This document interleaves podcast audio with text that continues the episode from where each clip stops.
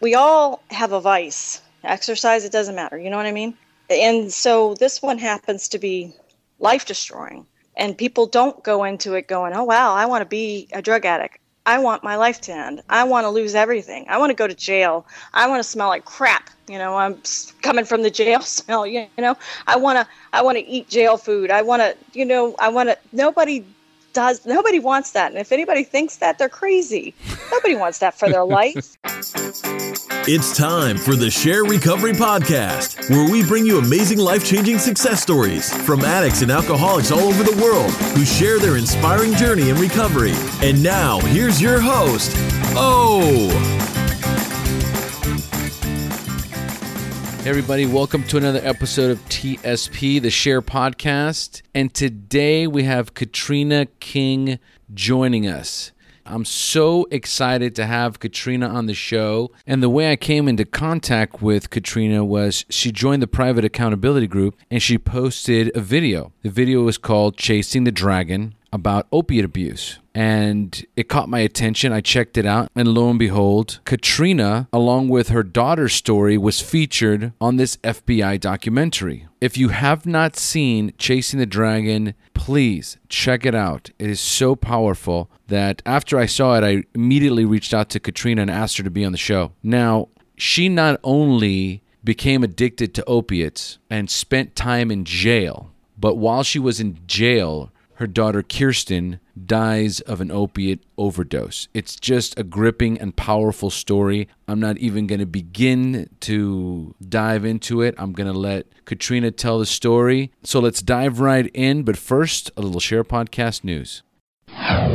Okay, guys, another quick reminder that I will be at the Seattle International Narcotics Anonymous Convention this year, July 29th, 30th, and 31st. 2016. It will be held at the Seattle Airport Marriott and I will be the main speaker on Friday night opening up the convention. If you go to the SHAIR Podcast website, on the right hand side of the website, you'll see a banner. It's a blue banner that says SINAC 2016. Click on that banner, it'll send you to the page where you have information about room rates, about registering for the convention. Everything you need to know about attending the convention is right on that website. So, again, I would love to meet you guys in person. If you can make it out there, would love to see you.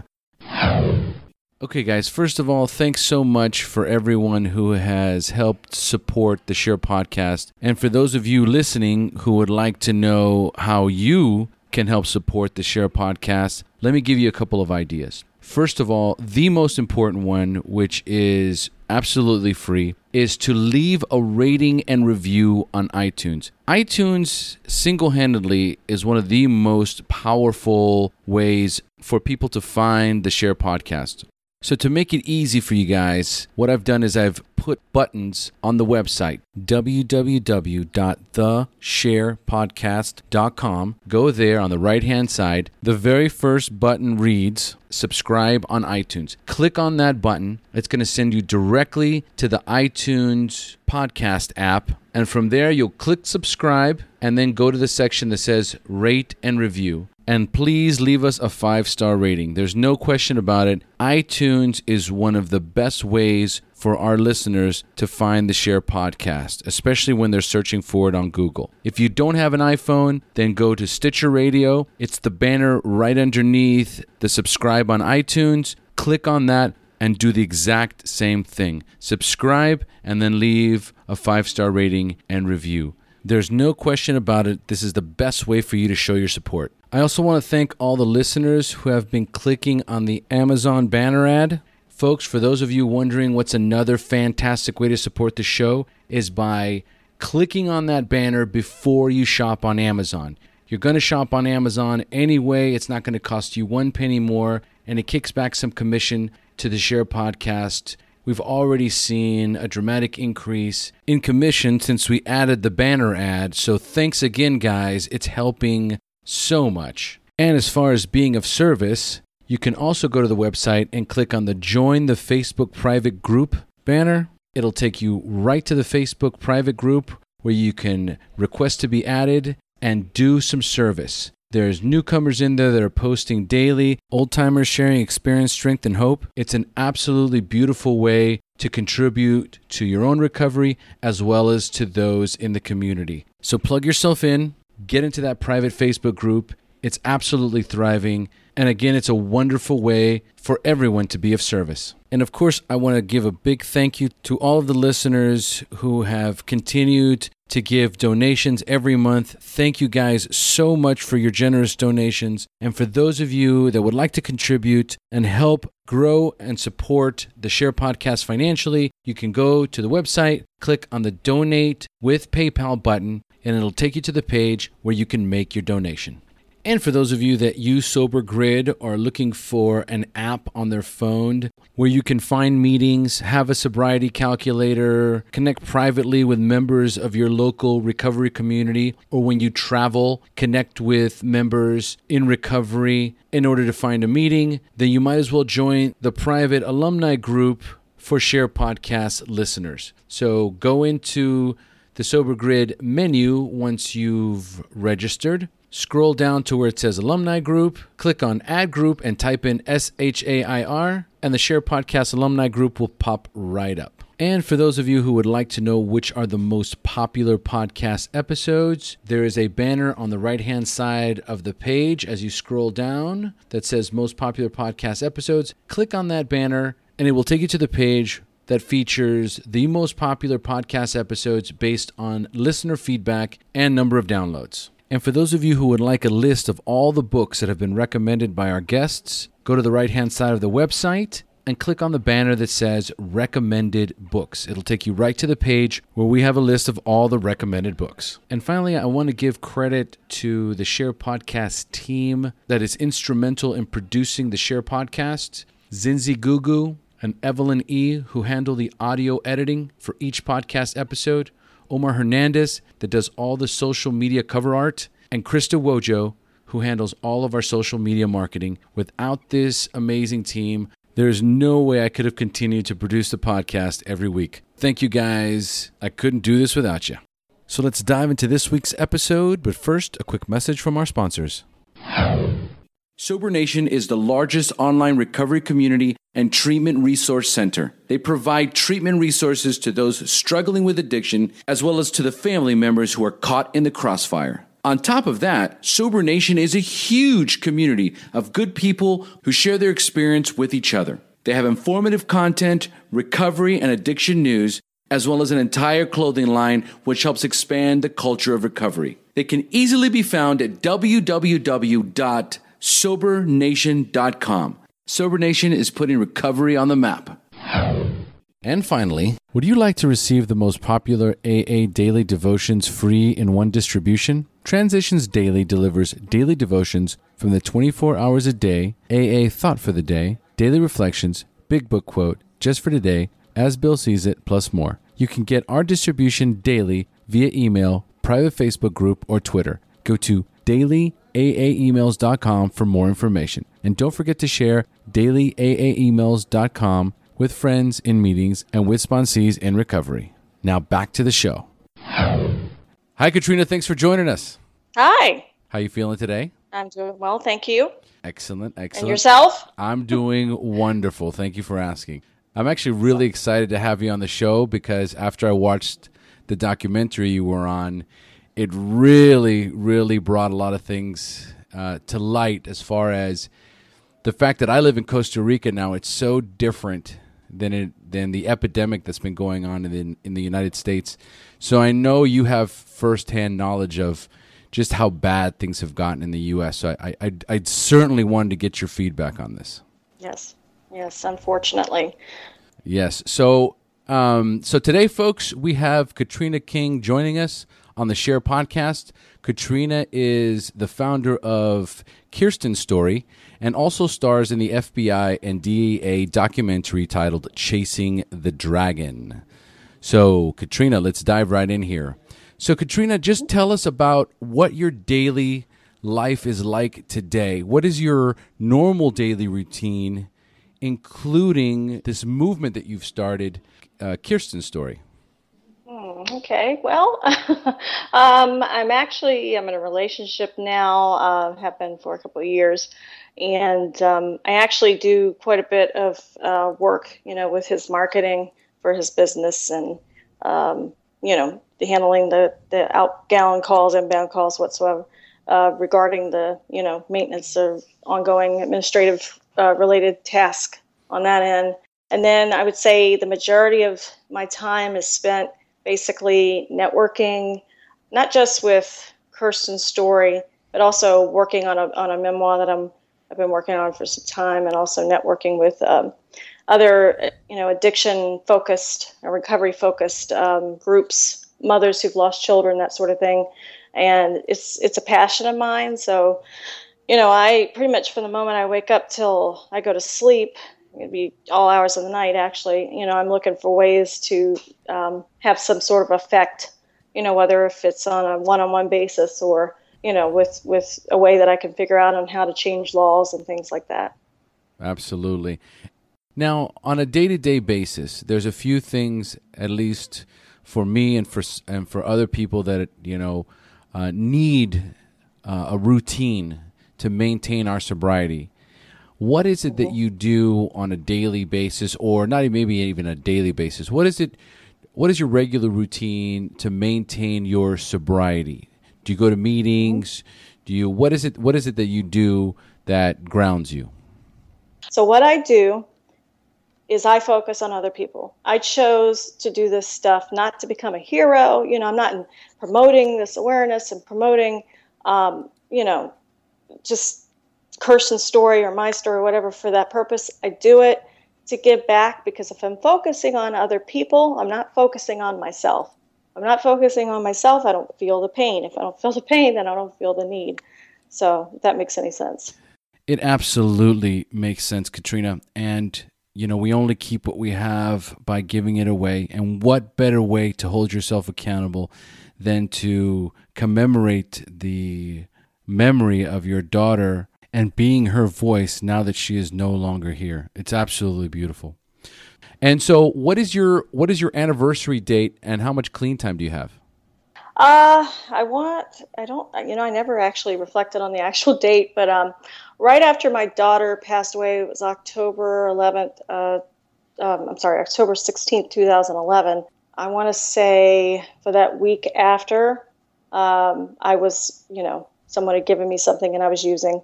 Um, I was fur- furloughed on, you know, by the jail at that point, and I, I at that, you know, was actually considering suicide. But my son kept me going. Um, then I was remanded back to the jail to finish my sentence, and I got out and was on work release. And of course, I had to be straight for that. And then once I was released to the ankle bracelet, and you know, they put me through several stair steps, and then I got out from the ankle bracelet, and I was um, you know free and it was all around me because the only job I could get at that point, even though I had education and all this experience, was a job at an IHOP, which was through the work release, and I was uh, working myself up from a waitress to a manager, you know. But everybody, because it was all work release jail, right in the center of the town where all this stuff's going on, it was all around me. So I think there were a couple times where I partake it, and I couldn't. I couldn't. Number one, I couldn't get high. I just it wasn't the same as before. I don't know what happened, but I just couldn't. And then number two, it was such a sense of guilt, and uh, I don't even know. You know, just feeling really disgusted with myself. Um, so it wasn't solving my problem, and it was making me feel worse. And so I guess about oh, I want to say at the point that I ended up um, living in the townhouse that my daughter had lived in with her fiance. About that point is when I had decided. So I want to say it was uh, 2000, mid 2012, um, when I was completely, you know what I mean, not yes. for yeah. for the fact that I was on probation or whatever. That I personally chose, you know, made the conscious decision to to not do anything anymore. So about 2012. So about four years now. Correct. Okay. And do you have a spiritual practice or do you have some sort of a connection with a higher power of some sort? Abs- well, absolutely. I mean, I'm not going to lie to you. I've, you know, I've gone back and forth about that throughout my life. Um, I had a um, unfortunate situation in the church when I was younger, so I had a lot of doubts you know, a lot of people that, you know, said they were religious and they believed in God and yet they were horrible people. So, however, after I lost my daughter, at the point where you would think someone would say, because I, because I did, I'm like, before she passed away, I thought to myself in the jail, I was talking to a corrections officer, and she said, Katrina, you've lost your home, you've lost everything, you know, you've lost your car, but you still have your children and you still have your health. And I stopped, you know, I stopped for a moment. I'm like, you know, you're right. You're right. And I thought to myself, there's no way God would actually go as far as taking my children. You know, that's how I thought of it. Wouldn't take my children because I'd lost my parents when I was a kid. So I've, you know, hit rock bottom. That's just not possible. Uh, and then when it happened, I was angry and I was bartering and I was like, oh, I can't believe this shit. Like, really? Who does this happen to? You know, I just saw this and I was angry and I was yeah. like, I can't stand you. I don't believe in you. I don't even think you exist. And this whole thing. And, and then I came to sort of, I don't know, like a, a peace, you know, that, um, yeah, absolutely. I do, I do believe in God. That doesn't equal church for me because I don't believe that you find your God or spirituality in a church. Um, but it's a peace and a belief that I never had before. So, well, that's exactly how I feel, and many have, many of the people that I've interviewed feel exactly the same way. It's a, it's a spiritual relationship, individual, individually that I have constructed between myself and my higher power, which I choose to call God, and it, it is void of religious interference that's basically you know what I have going on as well. So I can totally relate. Well, I'm. T- you know what I always say, and people look at me and they're like, "Oh, that's just a cop out." No, it's not. I said I'm too humble. Too many times I thought I've known things or I've figured things out, only to find out that I didn't know anything, um, or I've judged or whatever. So I'm too humble to assume that I absolutely know all the answers. So to go with one thing or another, just to me doesn't seem I said, we'll find out, you know, in the end. But I have to, you know, I, I went through the whole idea of God taking, and then I started understanding that it isn't God taking my child, it's a cause and effect sort of thing with your life, you know, if things, and whether it's somebody else, the actions of someone else, it's still a cause and effect thing.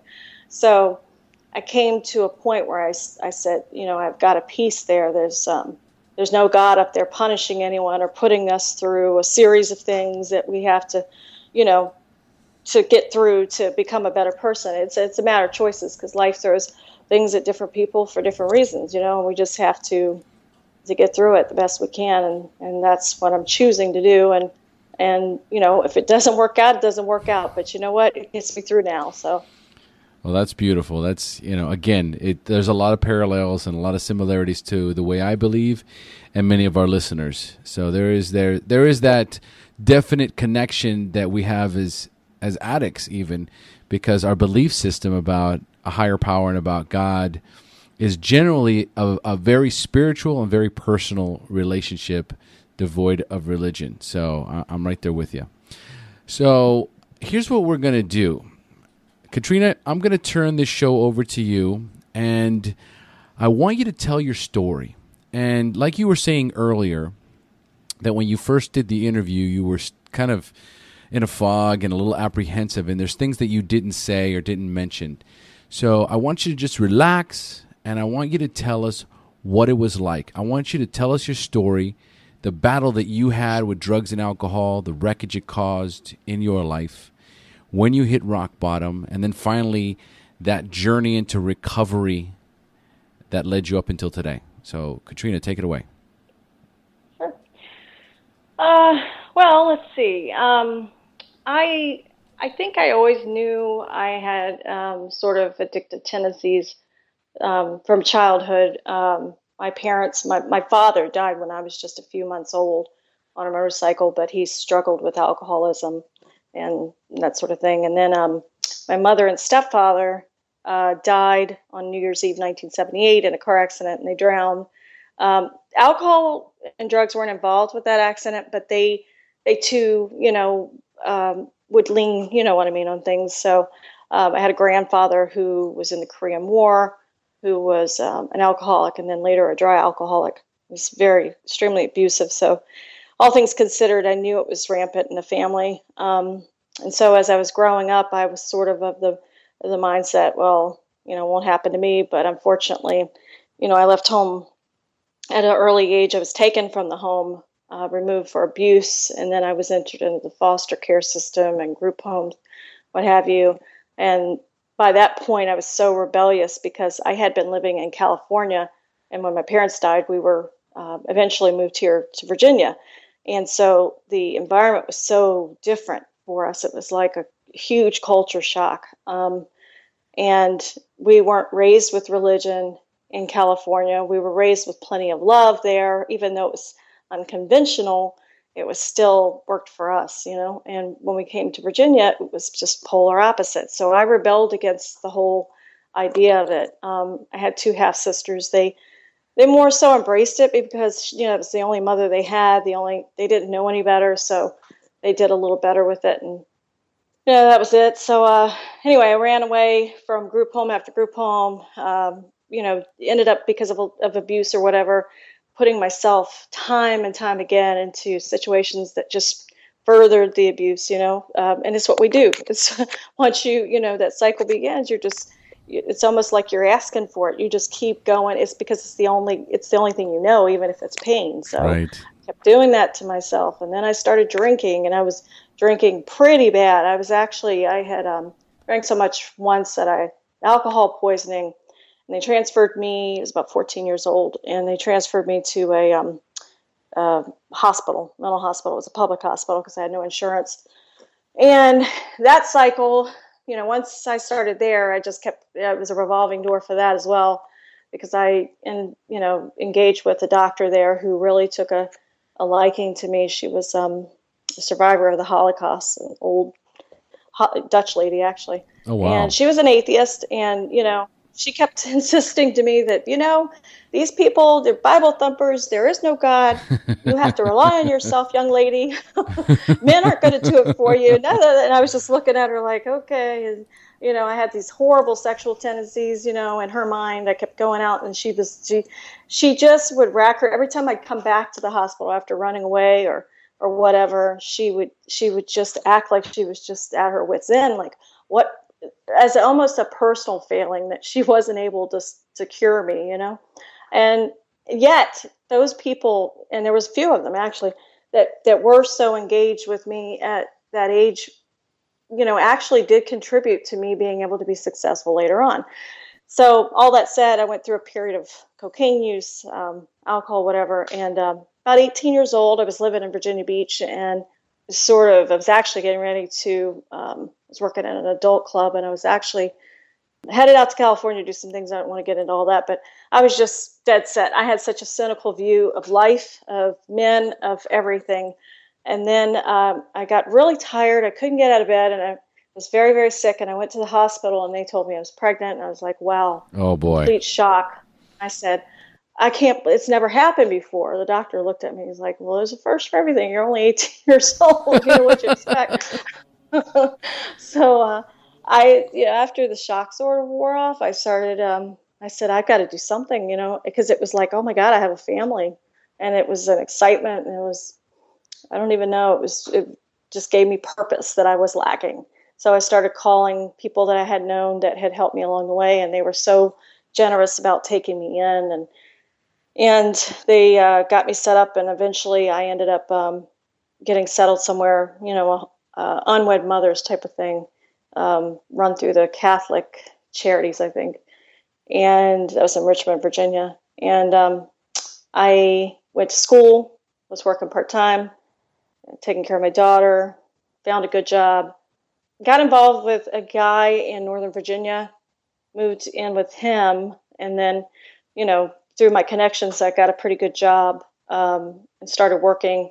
Later, went on to have my son and during that period, like I said, from the point that I found I was pregnant, I never drank again. You know, up until about age 25, never had another drink. Wow. I um, never never smoked cigarettes. I didn't smoke weed because it didn't really. I like the hard stuff. You know, the weed was just like a you know.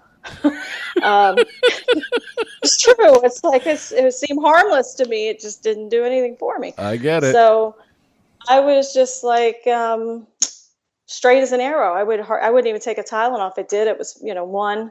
I I just was so determined that I was going to give them a better life. So anyway, I worked hard. I worked myself up through the ranks. Sometimes I was working 10 hour days. And in hindsight, I definitely regret that because my, my kids told me a few years back, they said, Mom, we used to be so excited waiting at home for you. We just couldn't wait, you know, to see you. And it, it's just, I started crying because I didn't realize how much my children loved me. I guess in hindsight, I think I didn't feel worthy of that. I, I still probably don't, but I didn't, I just didn't feel worthy of that respect, you know, that yeah. level of love.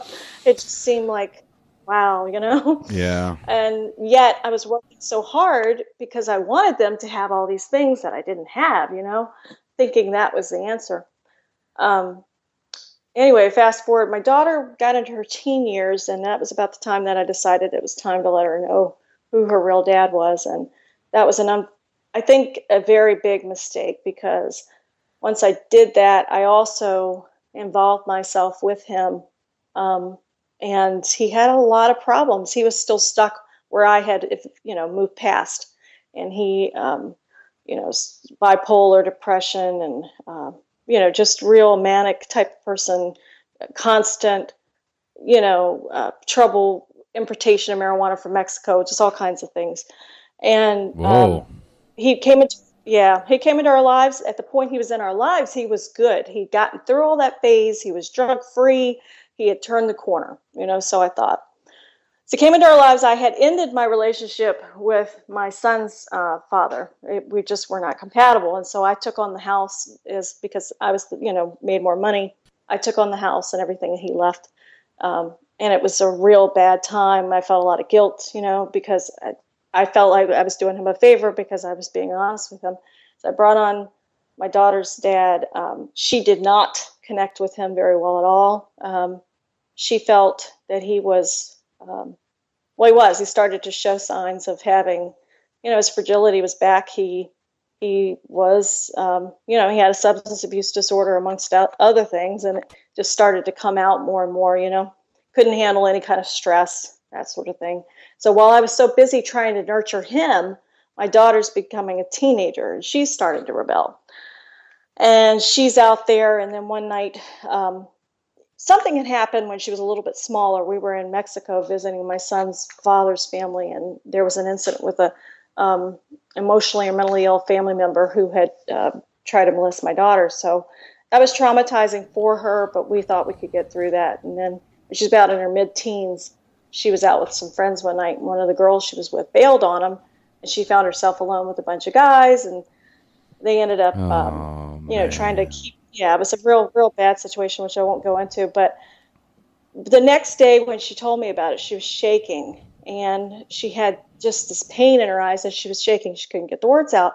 And when she told me, I think that just crushed me because I had lived to make sure that my children would not go through what I had gone through and I felt like such a failure, even though she had snuck out of the house. And, you know, I just thought, how I should have been there. You know, she's 14, but I should have been there. And I just, you know, so I'm thinking, okay, I'm going to go kill the guys, you know? That's what I'd be thinking. We're looking for the guys. And I'm, yeah, we were looking for them. We were, you know, outside of the, the home, and the guy had taken off and nobody could find him. It was one adult, and then the rest were teenagers. And, um, I went through a lot of hate. My daughter went through a lot of hate. Uh, she, you know, identified the abuse with the race of the individuals, and and it really was hard because I was trying to to help her understand that wasn't the issue. You know what I mean? But we went through a lot. Just she just closed herself off. She wouldn't get out of bed. She wouldn't get off the sofa. She wouldn't go to school. I didn't know what to do. I drug her into counseling. She would sit for an hour with the counselor and not speak um, finally talked her into going, you know, with some antidepressants. She, I don't know, after two weeks of taking them, said, "Mom, I'm not taking this. I'd rather feel pain than feel like this because I don't feel anything." Right. So I said, "Okay," and that was the end of that. And then what I didn't realize was going on about the 15, 16 age bracket because I'm again working, you know, full time by then for a telecommunications company, and I was making about six uh, uh, probably about 125, 130,000 at that point. Um, so I needed to work, and I didn't realize that she was really, you know, getting sort of out there. But her thing was, um, you know, she was a little bit promis- promiscuous, but she was also um, a smoker. You know, she was a weed smoker. Mm-hmm. At first, I was a little bit taken back by, by it, but it's, you know, in the whole of things, I, I said, okay, this isn't the end of the world because by this time she's turning about 18, 17, 18. Um, right about that time, she moves out of the house at about 17. Um, I fell down the stairs of the house and um, it was middle of the night. I ran downstairs to grab, you know, whatever, and I just kind of just jumped the stairs at night.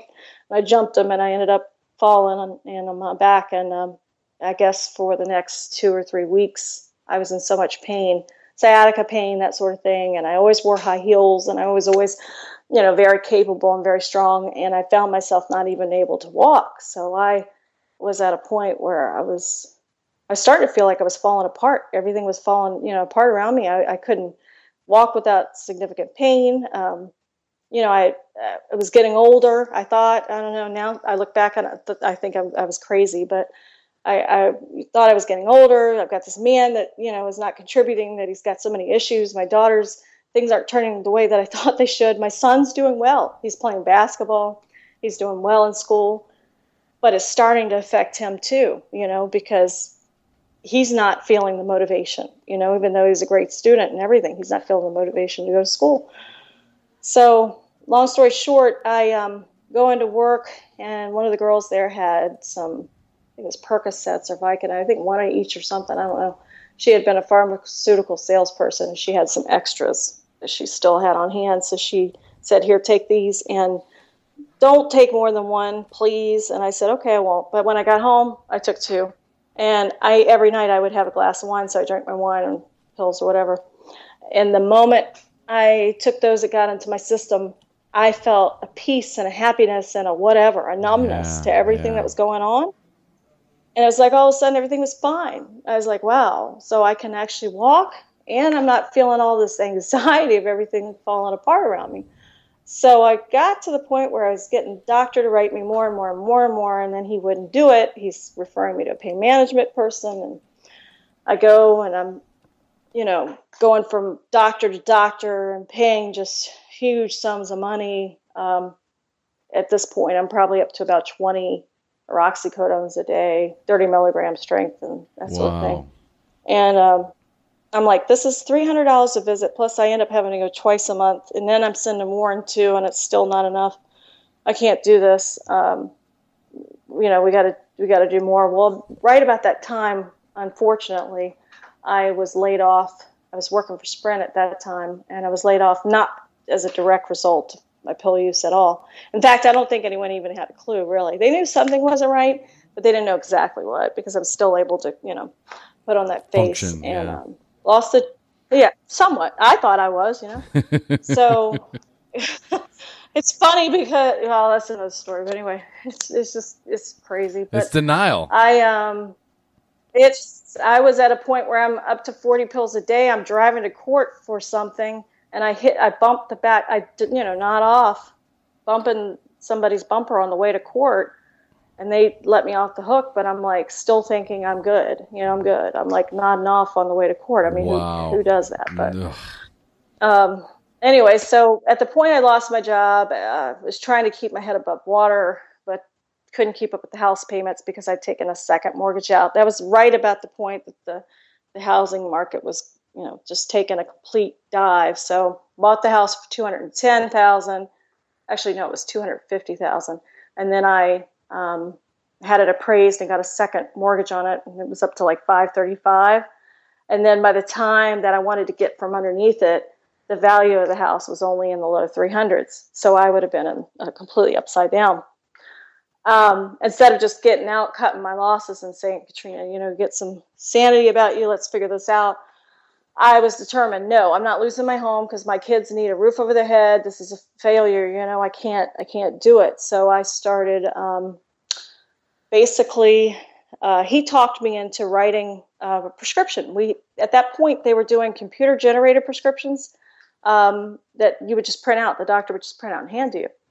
So he's like, we can do that. And I'm like, but what about the? Isn't there some sort of a um, security feature on there? And he goes, no, they're not. I'm telling you, trust me. Uh, do one and I'll run it in, and you know. So we tested it. Lo and behold, he gets away with it. Oh. I was like, oh my God. So started getting to the point where we were doing them. I, I don't want to throw the number out there because I already I made the deal with the prosecutor that we would get everything folded into, but I don't ever want to make this something that someone would look at as something I'm proud of or by any stretch of the imagination. But let's just put it this way: it was up to a day or every other day habit of having to write one of these. Wow. And it was pharmacies all over the area. Well, it got to the point where I couldn't be running them myself because they knew my face. And I was making up names, you know. I had made up, I had a whole roster of people with their uh, made up people, made up names, made up uh, dresses, made up birth dates, this, that, and the other. And I had them stored. And so got to the point where I was paying people who were also already addicted, paying people to go in and run them and coaching them on what to do, you know. And they'd come out and give me my portion, and then they'd take their portion. And it was sort of a win win win. I didn't think that there was any. Yeah, that's wild. Huh? That's wild. It is wild. I, I didn't feel there was any victims in the situation um, because I felt like, well, they're doing it, I'm doing it. No one's underage, you know. It got to the point where I was getting cutthroat and I was becoming a person I never thought a person I would have hated in another life, you know. What can I tell you? It was the power, you know, of being able to get away with it. It was the control. It was whatever. Because my my mind was was gone, you know. It was like um, I, I I'm the one. I can do these. I'm doing these. You guys don't have the sense to do it. I I'm telling you how to act. I'm going to tell you what to say. I'm going to watch your every move, and you're going to come out and you're going to go up this this door, and you're. I mean, and I'm coaching them, you know, every step of the way one or two people got caught, but in, by and large, it was just me. So um, at that point, um, I was up to probably four, about that point, 40 pills a day or whatever. And but of course, I'm going to get caught. So I did get caught. I got caught a couple of times, and I had a detective that was on my case, and he um, was out for blood. He wanted, you know, somebody to, um, he wanted somebody to go in and, and actually, um, I guess, try to get him somebody to cooperate, you know, some cooperation or something. Uh, find somebody to tell on, what right. have you. Mm-hmm. And I just, I said, I don't have anything to give you. I don't have anything, even if I wanted to, I don't have anything to give you because I'm the one doing this. It's me, all me, you know? And he didn't believe me. So it got to the point where I was like, okay, what do you want me to do? Give you kids? I mean, because that's bottom line. I only know other addicts, I don't know anyone else. And, uh, you know, he just got rather aggressive and and basically, um, you know, things got, heated up, and it's just a really long story. I don't really want to get into right now, but um, he ended up uh, coming down hard on me, and they were, you know, talking things like kingpin, this, that, and the other. And really, the bottom line was that I was just in a situation where I was trying to pay for my addiction, trying to pay for my pills. You know, they were costly and this was the way that I was able to do it. I wasn't getting rich off this. I couldn't even pay my bills. I was getting kicked out of everywhere I was living. I was taking the kids with me, you know. So um, that's uh, that's that's where we were there. So let me take a deep breath here and figure out where we are. Let's see. well, I'm assuming um, right after this you get arrested. Oh yeah, yeah, yeah. I'm arrested and I'm uh, I'm in jail and um, this is the you know the final time because they gave me a couple times out on ankle bracelets or whatever. Um, so I'm out and uh, get back put back in for the final time, and um, over some time I start to clean up. My head gets a little clearer. Then I find out that my daughter is also you know with her friends trying to run prescriptions or whatever. At this point, my son had gone to California to be with his dad. He was almost 18 years old, and my um, her fiance had gone overseas on a government contract. He was working for a government contractor, so he was going to England to, to work that. So I was in jail. Her dad was in jail. Her brother was in California, and her fiance was gone.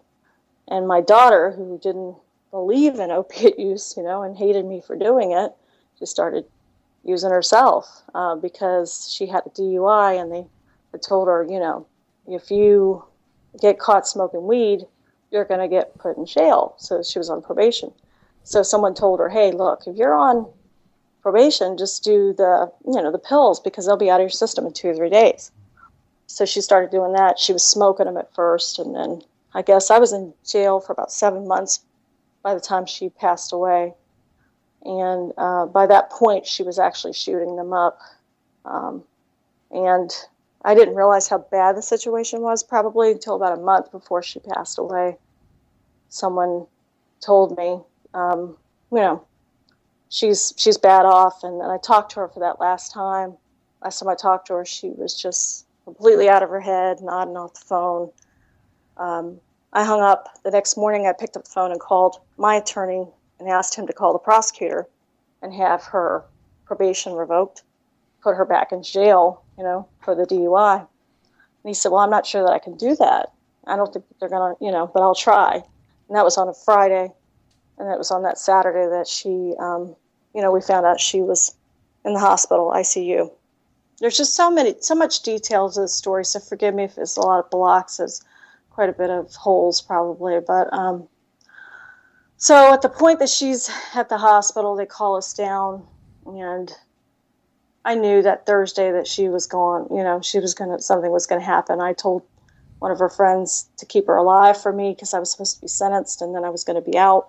And even though she was an adult at that point, I felt heavy, you know, heavy responsibility for the example I had set.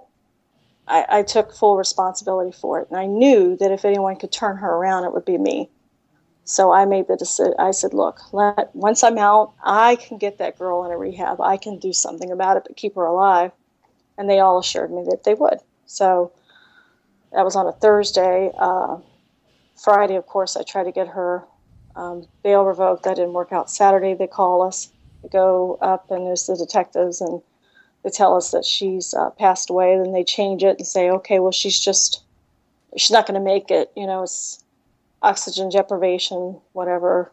I said keep her alive because I want to get to the hospital. They were working on trying to get her, get me to the hospital and resuscitated her through the night, and were pretty angry about having to do that because they felt that they, you know, they said that the situation was beyond repair, but I needed to see it for myself. Right. So that morning, before I got a chance, before they were able to get me over there, um, they called me down and told me. The doctor got on the phone and said that um, you know, her body just gave in. At first, I couldn't understand it because I'm like, well, if you're on life support, how does that happen? Since then, I've been able to understand, you know, from what I've been told, how that works out. So um, it was beyond comprehension. I thought, well, you know, if I had been out, I would have killed myself. So I was stuck in here.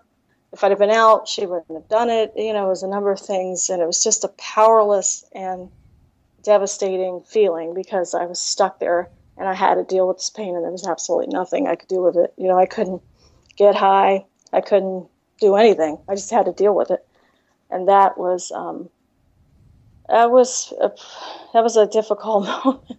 I think that was one of those things I reflect back on when I think about you know if I go back to doing that sort of thing again. It's like, well, you know what I mean? I survived the worst moment of my life, yes. and I didn't have a drug. I can do it, and I owe it to her to do it.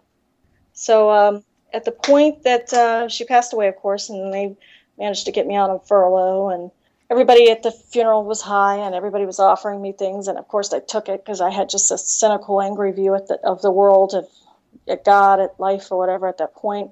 Because all in all, for everything that I had done, I was just trying to keep myself well, and I had gone to hospitals, and I had gone to um, the, the, even the detectives, and I'd said, "Look, I need help. You know, I need some is there anything? And there was nothing. They're like, I need you to get out there and work, work for me.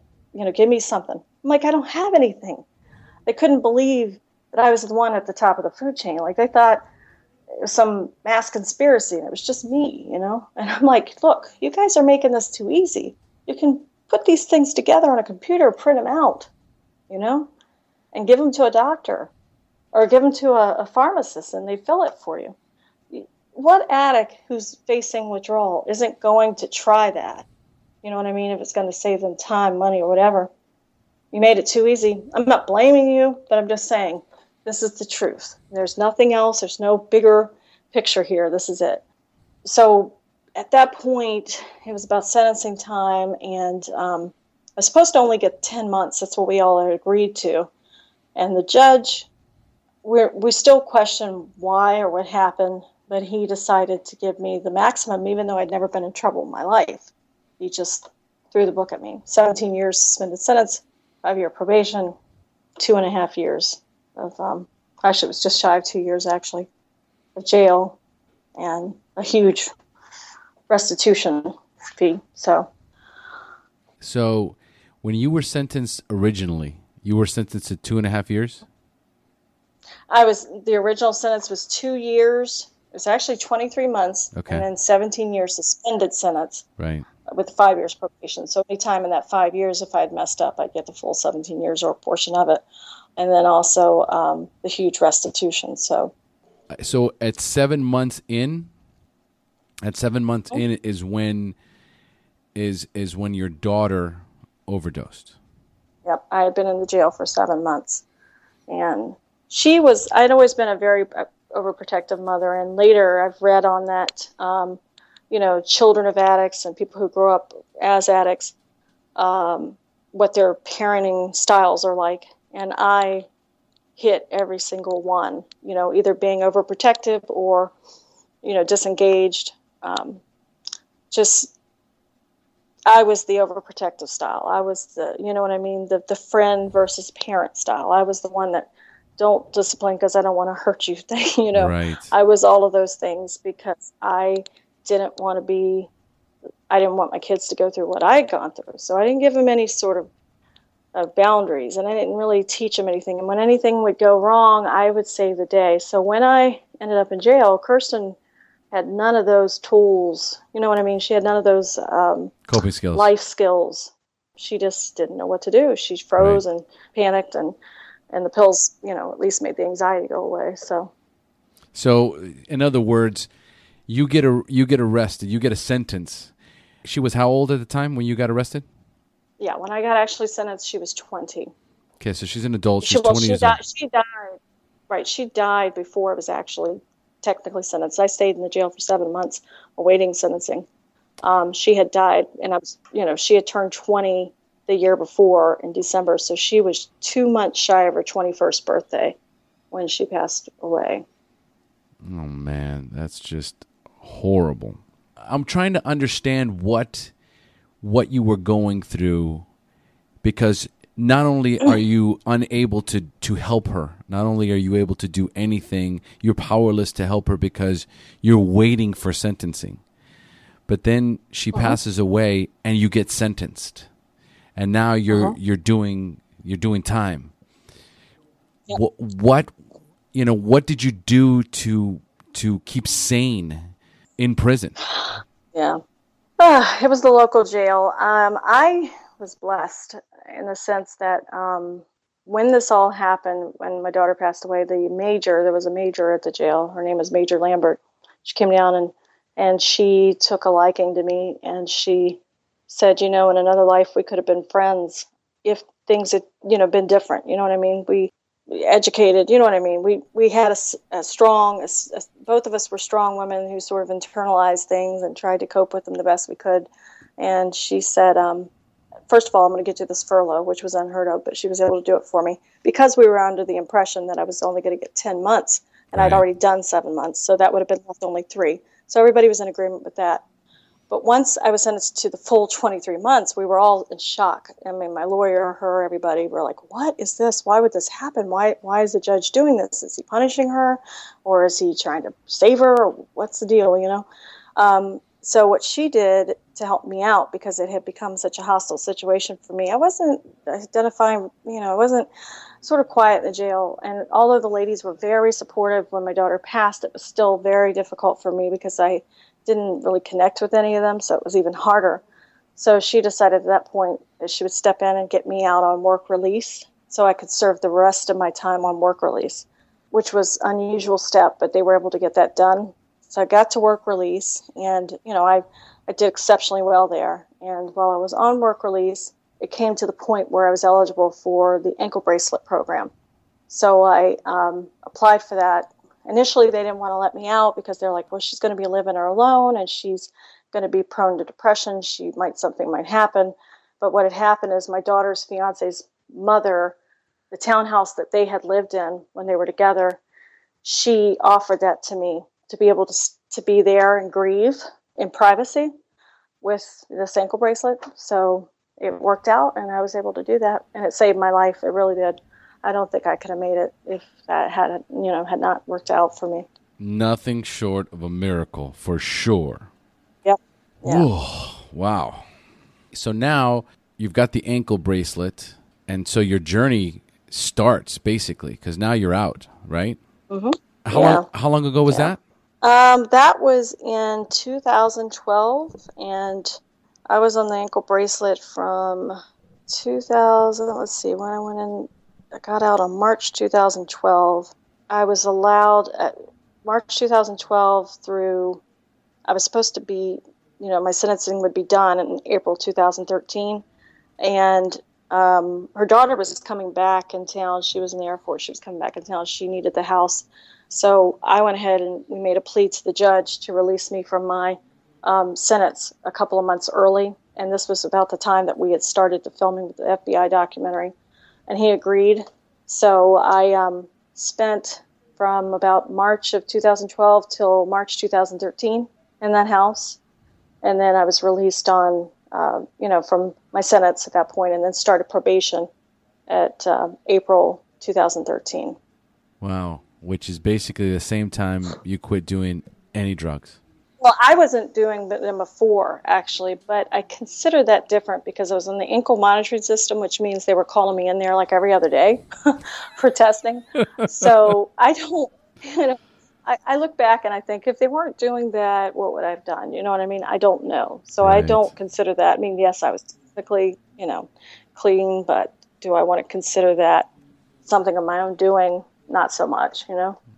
Okay, so then you start with the movie when you um, were filmed during that documentary. Was that something of a, I guess, a turning point in in your own recovery as you were doing this documentary?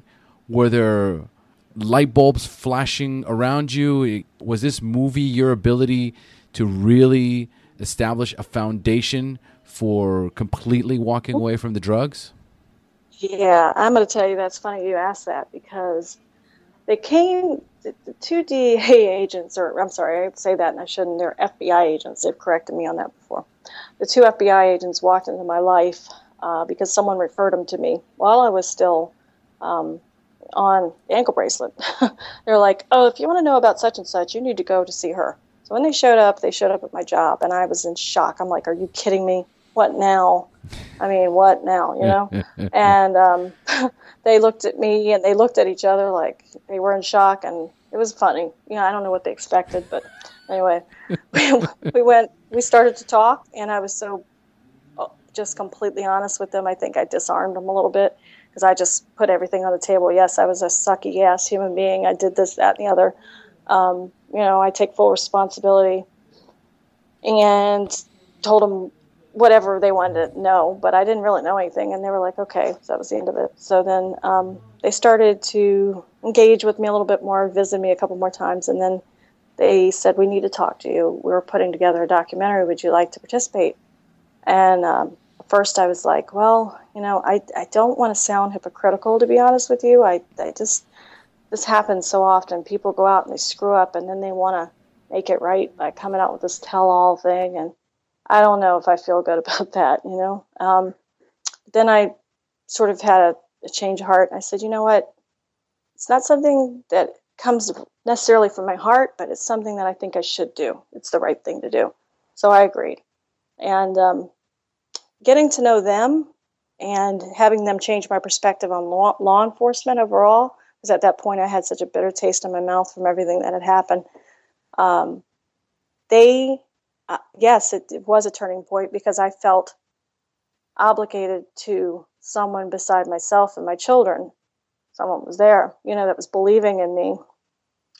And I said, I can't let these guys down either, you know, and it um, just started to become more and less about rhetoric and less about just mouth service and about more about reality, what I actually was coming to believe that these things were sort of forming into something that started out awful, but that's something that become, you know, could become beautiful, really, you know, um, over time. Yeah. And that's just kind of what happened. Yeah. Wow. That is an amazingly powerful story, Katrina. Thank you so much for sharing that with us. Um, there's so much in your story as you're going through um, that is just so remarkable that you're still alive. And, you know, as far still as. alive is an understatement. yeah, you're right.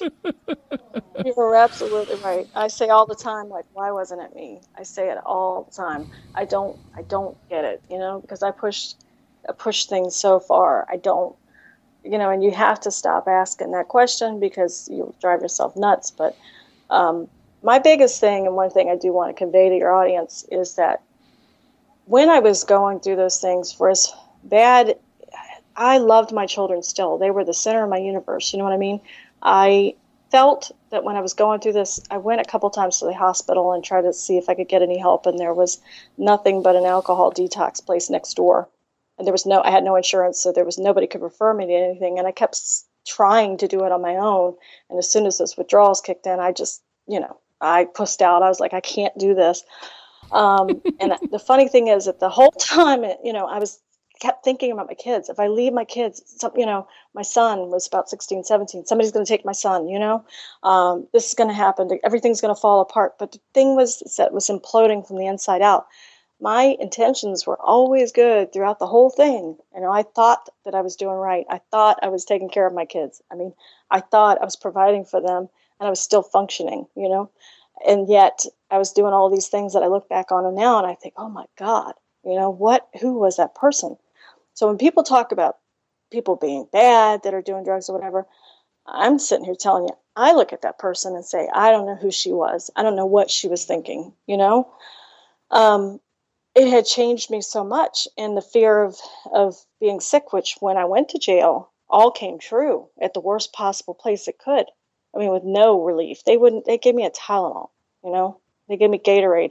I spent three weeks throwing up, vomiting, sitting on the toilet. You know what I mean? Just to the point I couldn't even get up. I was hallucinating. I was, you know, twitching. I was, my blood pressure was dropping. I was thought I, I wish for dead. I really wanted to die, and I got through it. It took me about two or three months to get to the point that they thought I was okay to put, you know, on the main floor. But I was in horrible shape, and yet I did it. And so that one thing I thought I could never do when I was, you know, out there with my children and had the luxury to do it, I actually could do it. And and that's the one regret I have every day is that I didn't believe I had the strength at that point. You know, I didn't try harder. Um, I was just in a whirlwind, and I was so trying so hard to keep our secret a secret, to keep the pride, to keep the kids from being embarrassed, to keep everything from falling apart. That I made a bad situation much much worse. You know, so that's my thing about stigma and shame is that people talk about the parents of addicts and all these kids being lost, but I'm like, but you got to talk about the parents who are addicted too. You know, the addict parent, because they're raising a generation who are going to be addicts themselves if things are not, you know, if they don't get the help, and they don't get the help often because of embarrassment or shame or whatever. Oh, you're a bad parent. You know, you're not. Somebody else going to step in and take your job, take the loves of your life away and that's something that I definitely want to appeal to people. you might end up like me where you don't get a chance to make it right, you know? You need to go out and get you need to get help and not worry about what anyone else thinks. Get it. And to anyone who hasn't done anything yet, you need to think long and hard about it before you try it because it's going to change your brain. It's going to change your whole life. No question about it. No question about it. All right. So, Katrina, we're going to start closing up here. So, what I'd like to know is moving forward, what is the message you want to get across to our listeners, to to the parents, to the children? What information, your website, the movie, give us tell us everything you would like us to get involved with or take a look at. Um, so the documentary was Chasing the Dragon, and as I said, that was the uh, piece that was put together by the FBI in combination with a couple of agencies. And the goal for that comes with a, a um, study guide The goal for that is to be used in rehab centers, but primarily middle schools, high schools, for the sole purpose of trying to promote awareness early. There are some, you know, there's one version with curse words, one without, and there's been some, you know, dis- disputes about the, the idea of having the curse, the language or whatever, and parents wanting to opt their children out.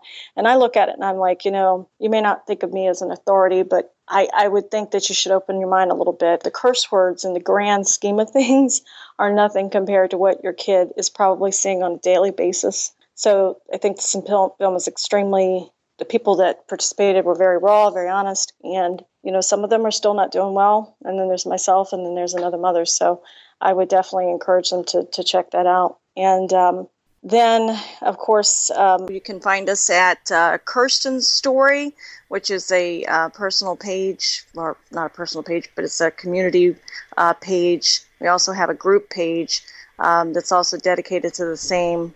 We have um, set up a, a website that's uh, currently in process, and it's um, kirstynsstory.com and we hope to have that you know up and ready here shortly. In addition, I'm also on Twitter. We have um, at KMK Addiction, and then as well as uh, Katrina King, which is actually Cat King now.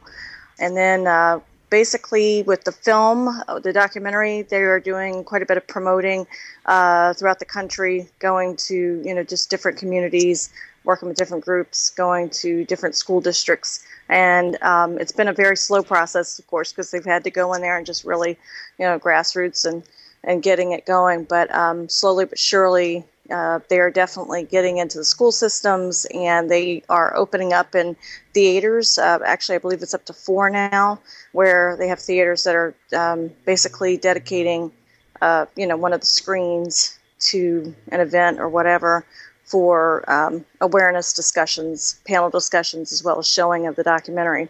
Down the road here, what we hope to do is be set up to where we'll actually be able to go and do do Q and A sessions with the schools that we, you know, that will be showing the film. That would be local.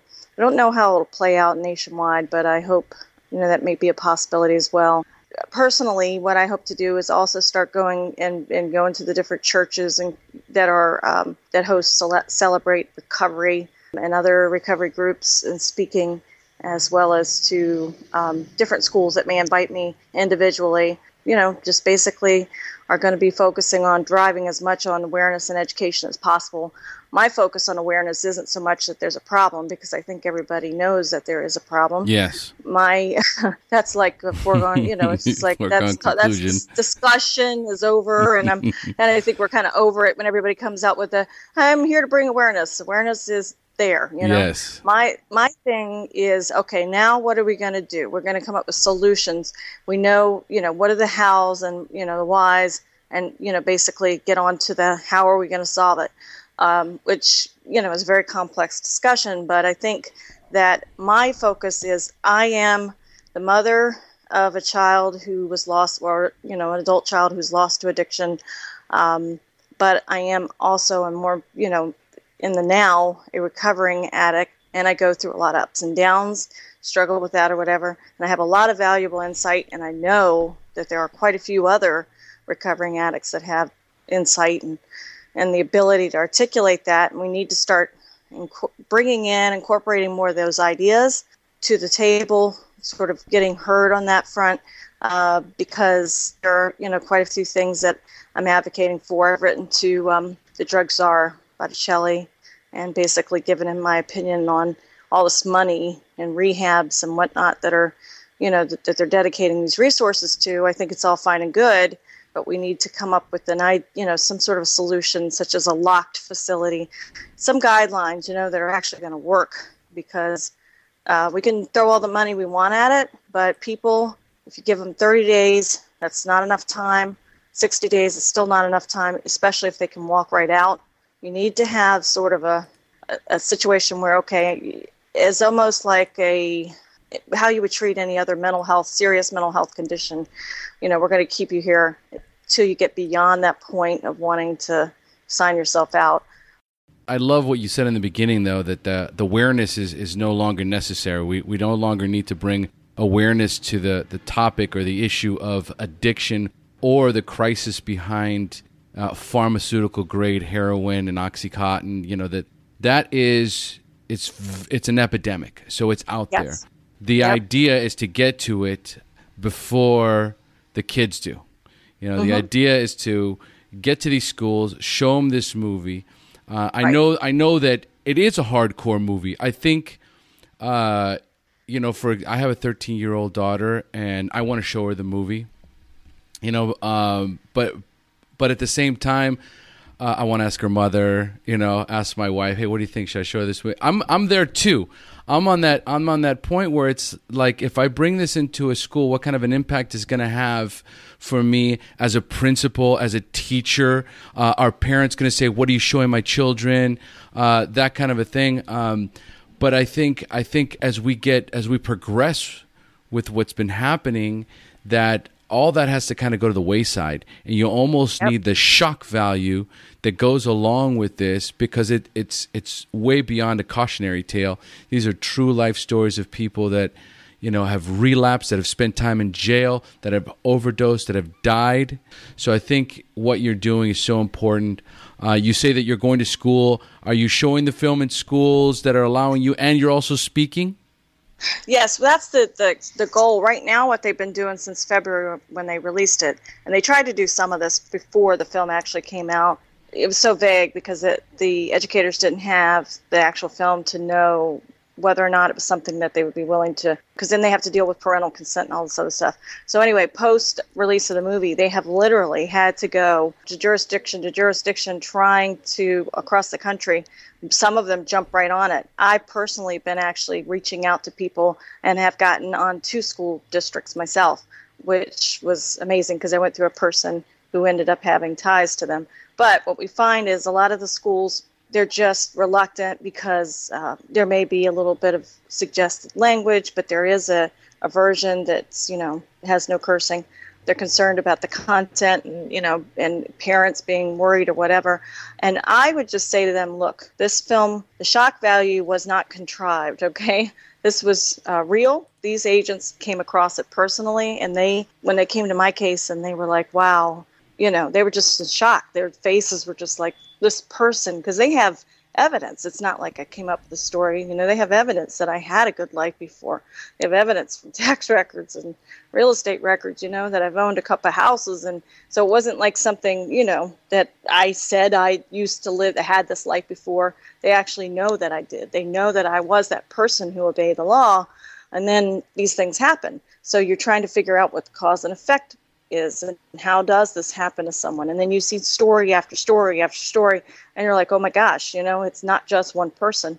It's you know prevalent. So when you're going into the schools you're like okay what would you rather have happen? Because we're aware of the awareness. You know we know that there's an issue you know everybody from saturday night live to everything then you know you've arrived right when they're actually talking about it and making jokes about it. But the point is it's like you know and i had to i didn't get upset about that. I thought you know what that means that means we're there. That means it's front and center you know and i'm not offended because i was that suburban person so i think it needs to be talked about. But anyway that aside i think um you know get to the point where okay so what can we do? Because if once someone already engages, you know, eventually it does change the brain chemistry. They know that. So how do we prevent that from ever happening?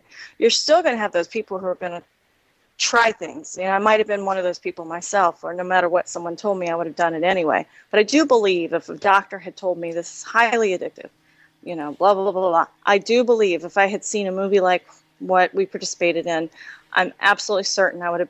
Once I started having those feelings that something was changing in me, I would have stopped because I've done this with things before. But I just didn't know until it was too late. I didn't realize that when I chose to stop, it was going to be the way it was. So I think we need to, to you know, discuss uh, or get into prevention and talk about that because whether they want anyone wants to believe it or not, there is still quite a bit of stigma or maybe a divide in our country. I can't speak for other countries, but when I go on because I do it every day to see what the latest is on, you know, the uh, chasing the dragon, um, you know, because everybody's got an opinion, right? And I find it is literally 50 50. 50% of the country is like, this is awful, we need to do something. 50, you know, probably 30% is like, well, this is a self created problem. And then you have a percentage of people who are just downright evil about it. You know, oh, they need to die. Oh, they need to be put in jail. They're worthless, blah, blah, blah. So I used to get really angry about those those sorts of comments. And what I've started doing lately is I'll actually comment, you know, hey, my name is Katrina. I was in the film, and I'm very polite. I'm very not argumentative at all. And I come across and I say, this is this, and this is me, and, da, da, da, and this is where it was. And you know, not one person has come back at me rudely in that discussion. They'd say, you know, whether it's, oh, you made a choice to do this or whatever. Yes, I did. I made a choice when I went to my doctor's office because I was in pain and he gave me, you know, prescription. I made that choice and things started to, you know, but there was a lot going on. And I'm not blaming anyone else. It's my my choice, it's my whatever. But brain chemistry or life experiences or whatever, you know, we don't always choose these things. And whether you guys choose to medicate with food or alcohol or watching too much TV or sex or whatever, we all have a vice. Exercise, it doesn't matter. You know what I mean? And so this one happens to be life destroying. And people don't go into it going, oh, wow, I want to be a drug addict. I want my life to end. I want to lose everything. I want to go to jail. I want to smell like crap. You know, I'm coming from the jail smell. You know, I want to. I want to eat jail food. I want to. You know, I want to. Nobody does. Nobody wants that. And if anybody thinks that, they're crazy. nobody wants that for their life. You know. So why do you? It's like it's hilarious. It's like, oh my god, they make these choices. Think about that. There, but you know, at the same time, at the same time, that I, I like the percentage that you put out there because you know 50% of the people now are on board most people now right. most people now are on board if you would have had this discussion five years ago you would have had a much larger margin of people that say hey you know what? These people made a decision. They're addicts. There's no hope for them so they're better off dead kind of uh, well i was i was in the middle of all that. That's when they prosecuted me. And my attorney recently when we sat down at his office to discuss how we can make this $55000 ridiculous restitution thing that they assessed to me which should not have been mine to begin with how do we make that go away? We talked about that. And he said you know it's a way different thing now. We have different judges we have a different perspective. But back when this was going on it was there was in the middle of oh my god where's this all coming from? And here's this mom and she's writing prescriptions. She must be the one that's responsible for putting it out on the street. You know what i mean? We're going to come down hard on everybody no matter what. And he said and if somebody had stepped back and said wow you know and really realized what was actually going on there was a person who was having a breakdown you know who's at the head of the household and and everybody's looking to her for whatever and she's trying to make ends meet and you know while dealing with this herself and just got me help. You know what I mean? But they didn't. They villainized me. So, yes, we have come a long way, a very long way from four or five years ago, for sure.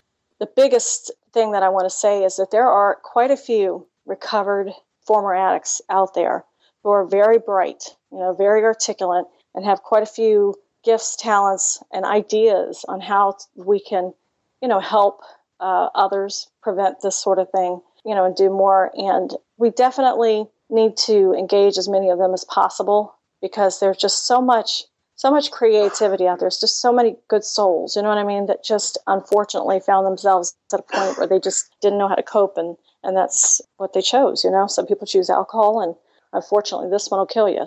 There's no question about it. Absolutely no question about it. And it's true. You know, I'm going to be celebrating 13 years clean this year and what I've discovered over these years, the friendships and the people that I've gotten to know are some of the most brilliant and talented people that I've ever had the opportunity to meet. And I mean, when you th- when you think about someone who got to where you were at, all right, you you are a self-made woman that was supporting an entire household, making great money, and. Yep then had to figure out how to support that family and support a ridiculously expensive drug habit uh, to the point where that that mind, that brilliance, took over, and the criminal That's aspect right. of it just consumed you. It was like I am, I know how to do this. Right. I've done this and this and this. I'm a self made person. There's no reason why I shouldn't be able to do this. I've got this. you hit the nail on the head. I actually, I actually said that. I said I went in and paid the paid the a PA one day. I paid a PA three hundred dollars, and I said I walked out of there after five minutes. I'm like, wait a minute. So I'm gonna pay this guy who doesn't have doesn't know his ass from a hole in the ground. He just writes the prescriptions. I'm going to pay him three hundred dollars to do what I can do. If I'm no, I don't think so. So I started doing it myself. Think about it, right? it's it's survival. It's what people do every day, and so that's what I did. I figured it out. Figured out how to make it. There's no question about it. No question about it. It's beautiful. So, do you have one piece of parting advice that you want to give to our listeners?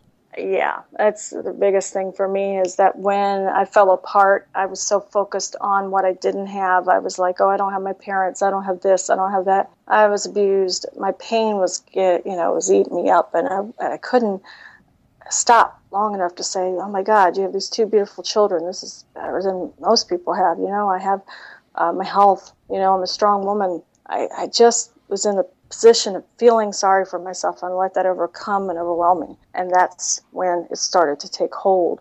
And I believe with my whole heart that there are so many people out there, and this sounds cliche, but it's absolutely true, that have it so much worse than we do. And you have to consider that. You know, you have to consider that it could get worse, believe it or not, and that if you focus on yourself, if you isolate yourself, then you're going to end up with just yourself you have to open up, you have to think of others, you have to give to others because when you do that, you're not thinking of your own pain and these things don't happen. And I wish that I could go back, you know, reflect on what I did have going for me versus how bad I had it because it did get far worse and it still could. So I have to pick up from where I am now. I have a good son. You know, he's going to college as a robotics engineer. Uh, he's a good, good boy, doing the best I can for my daughter, and I miss her every day. But I believe she's okay. I just have to push through. And that's what I that's my word of advice is, is to stop focusing so much on ourselves, start thinking about others. And then I think we won't be uh, you, you wonder because they said this in the uh, documentary on the panel. They said we consume some 95% of the world's hydrocodone in this country. So does that mean our country's in more pain than the rest of the countries? Of course not. So you have to think about why we are this way. And I think that that is because we're sort of self involved and we're, you know, that's the truth. There's, I, I couldn't agree more. Addiction seems to be the one thing where everybody can come in and judge and, and say whatever. I chose instead, because I used to, to be very angry. And I have literally seen myself go through a, a sort of an evolution to make a conscious decision that I'm going to be an educator an educator, right? And if you're going to be an educator, you can't get angry at no, small mind ways. You just can't. you have to say, look, you know, I'm gonna I'm gonna show you by example that I'm not going to get in an argument with you online, you know, and misspell and call each other names. I'm I'm going to rise above that. And you may not come out and say outright, you know what, you changed my mind, but I know in my heart I've made an impact and that's the way you do it is by educating. And you can't exclude i guess that's my main concern is that there's so many addicts or those who affect, are affected by it who can't speak up for themselves for whatever reason. You know they don't they can't they don't want to they whatever you know they don't have the they don't have the, the voice. strength or whatever. Yeah. exactly. yeah, and we need to sort of find a way to bring more into the fold that actually can right? And get their perspective because we know how you're going you know what it feels like to be in that place what it what it would have taken to make a difference and that's where i'm coming at it from is educating the younger the better educating those who are like my age who live in the glass houses and then also saying okay here's what i think would have made a difference. And if we were having this discussion five years ago my daughter would still be here so yes. that's where i'm coming at it from beautiful know? beautiful Katrina, thank you so much for sharing your story with us. Thank you for having me. I appreciate that. Absolutely, my pleasure. We have now reached the end of our show. Thanks for joining us. And as we say here in Costa Rica, pura vida. Vida. Thank you for joining us on the SHAIR Recovery Podcast. To check out the show notes page on this interview or to thank our guests for sharing their story, go to www.theshairpodcast.com. While you're on the website, don't forget to sign up for our free newsletter to stay up to date on the latest news, podcasts, and interviews. Want to be one of our guests and share your story? Then go to our website and click on the Share Your Story button. We share our inspiring recovery stories every Tuesday, so subscribe to our show on iTunes or Stitcher Radio to get your free weekly download. We'll see you then. The opinions shared on this show reflect those of the individual speaker and not of any 12 step fellowship as a whole. And though we discuss 12 step recovery and the impact it had in our lives, we do not promote or endorse any 12 step anonymous program.